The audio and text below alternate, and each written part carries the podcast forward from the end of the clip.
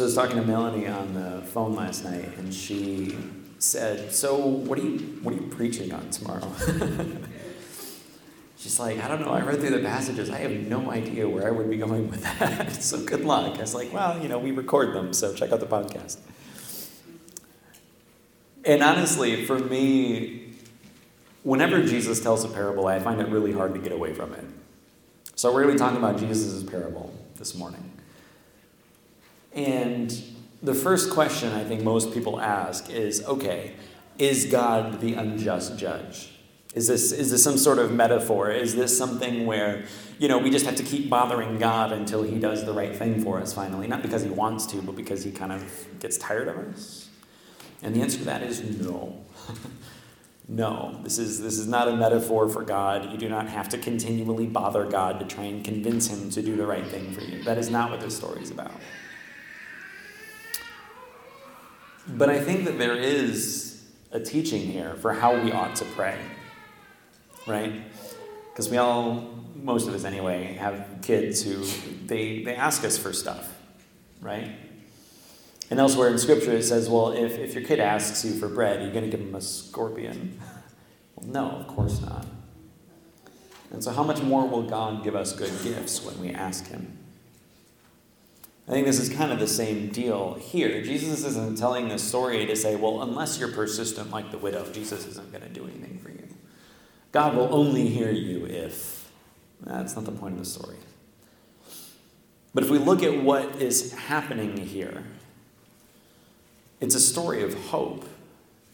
It's a story to tell us of what persistence can do to make good things happen despite the obstacles placed in our way right? Because you look at the woman she was her own advocate. She she didn't have a lawyer. She didn't have somebody working on her behalf. It was just her right?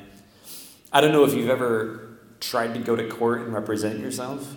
I haven't ever had to do that. I can imagine it's kind of a hopeless experience you don't know the rules. You don't know all the details of the law. You don't know protocol. You don't know what you can or can't do to try and get the outcome you're looking for.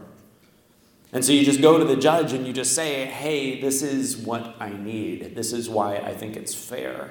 Grant me justice. And so this woman was doing this, and there was nobody telling the judge off, right? Nobody was there saying, okay, judge, seriously. I know you're kind of lazy, and I know you don't fear God, and I know you don't really care about doing the right thing, but come on. In this situation, do the right thing. Like there was nobody to kind of hold the judge accountable. That, that kind of a role in this story is completely absent. So you have a woman with no advocate, you have a judge without any accountability, which left the woman with no leverage other than to be really annoying, I mean, persistent right?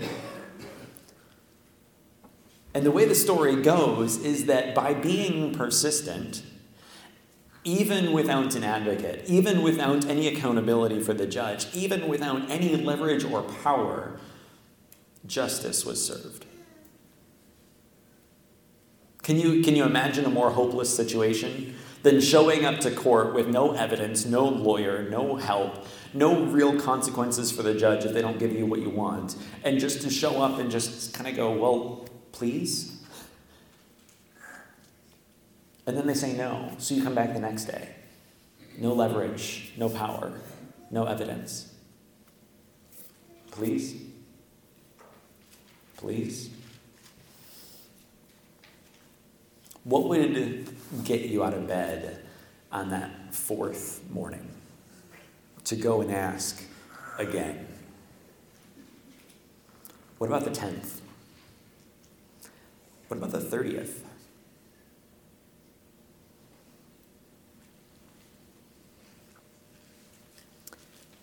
And so Jesus kind of pivots on this story. He says, Hey, look, we've got a story of somebody who really shouldn't have gotten what they deserved. They shouldn't have gotten justice, but even in that situation, they still did. And then Jesus says this phrase and will not God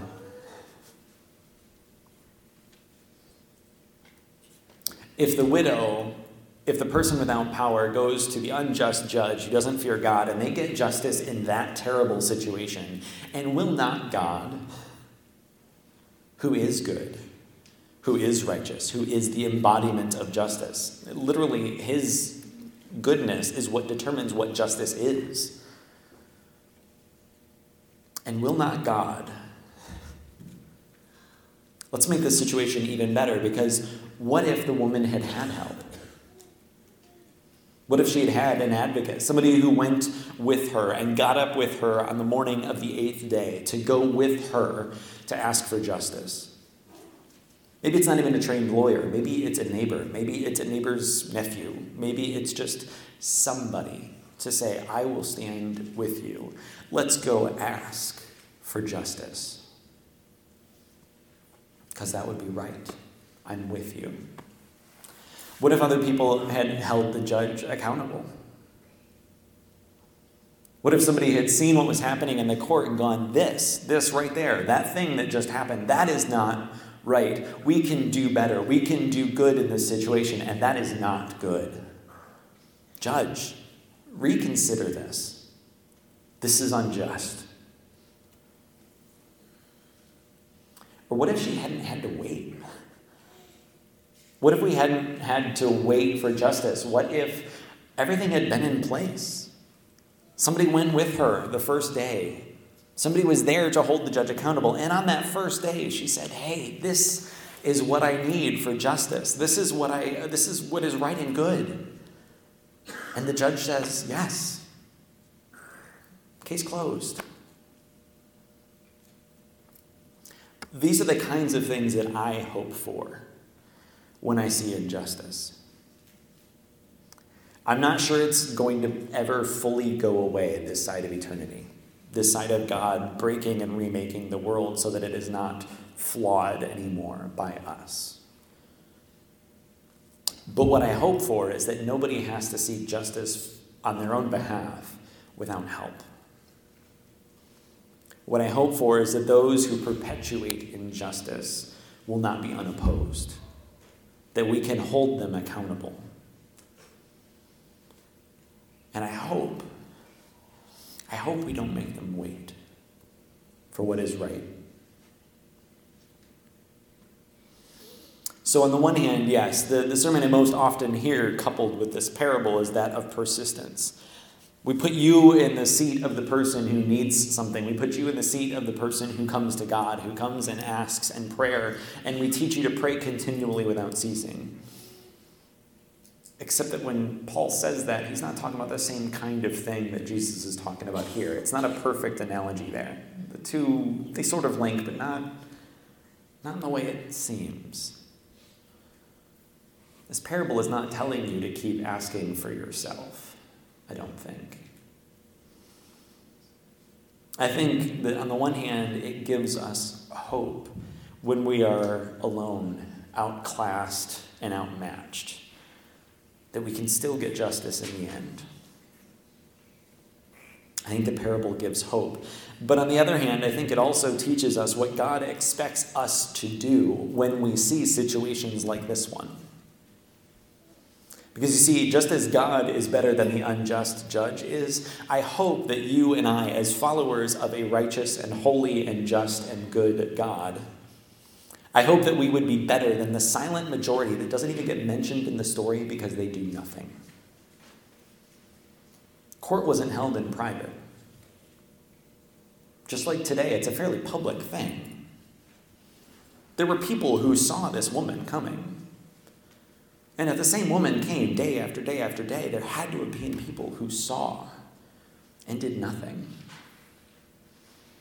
And so if you are being oppressed and you are being put upon and you are in need of justice that you're not getting, then yes, there is hope for you in your situation. But if you don't, if you can't think of a situation right now in your head where yes, I'm being put upon, I am, I am the oppressed. If you can't think of that right away, I Pray to God that we're not going to be that silent majority that does nothing to help the person who is.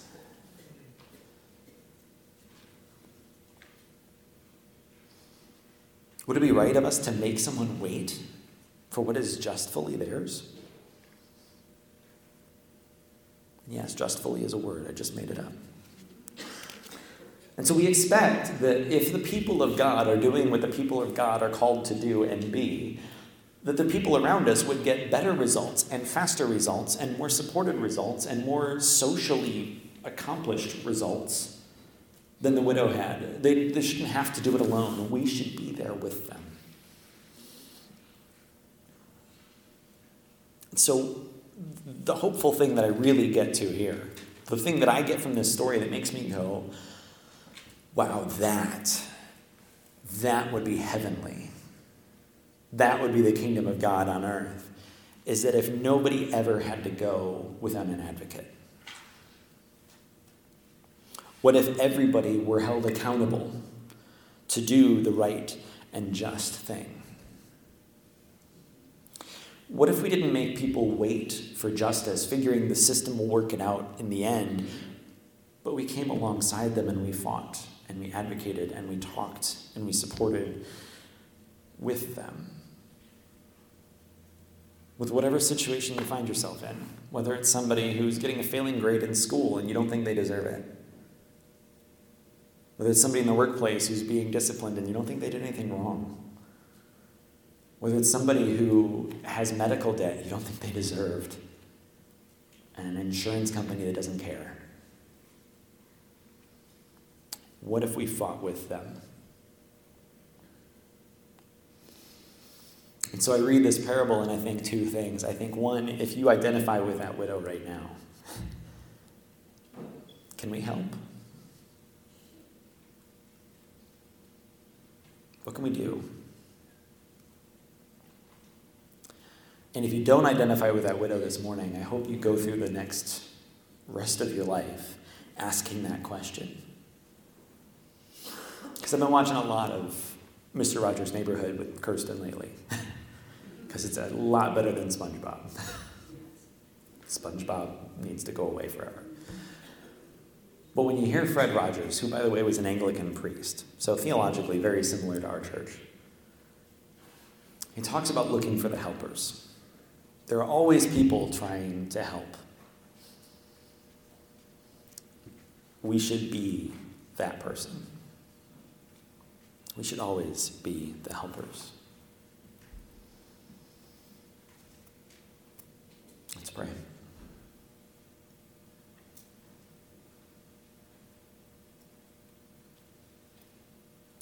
Father, we praise you for your example that you told us, made up or real, I don't think it matters much, but this, this story of a woman who got justice by not giving up. I'm encouraged that the story ends well for her, and I praise you for being the ultimate source of the help that she needed. But again, I just pray that you would change our hearts, that you would make us the kind of people who will make it so that nobody has to do it alone. So that we can bring the rules and the laws and the social norms and the cultural practices of the kingdom of heaven down to earth. I pray that civic laws and human courts would take a back seat to what we know that you would have us do. And so, Father, we come to your table this morning, and I pray that you would help us to seek justice and to repent of indifference. Amen.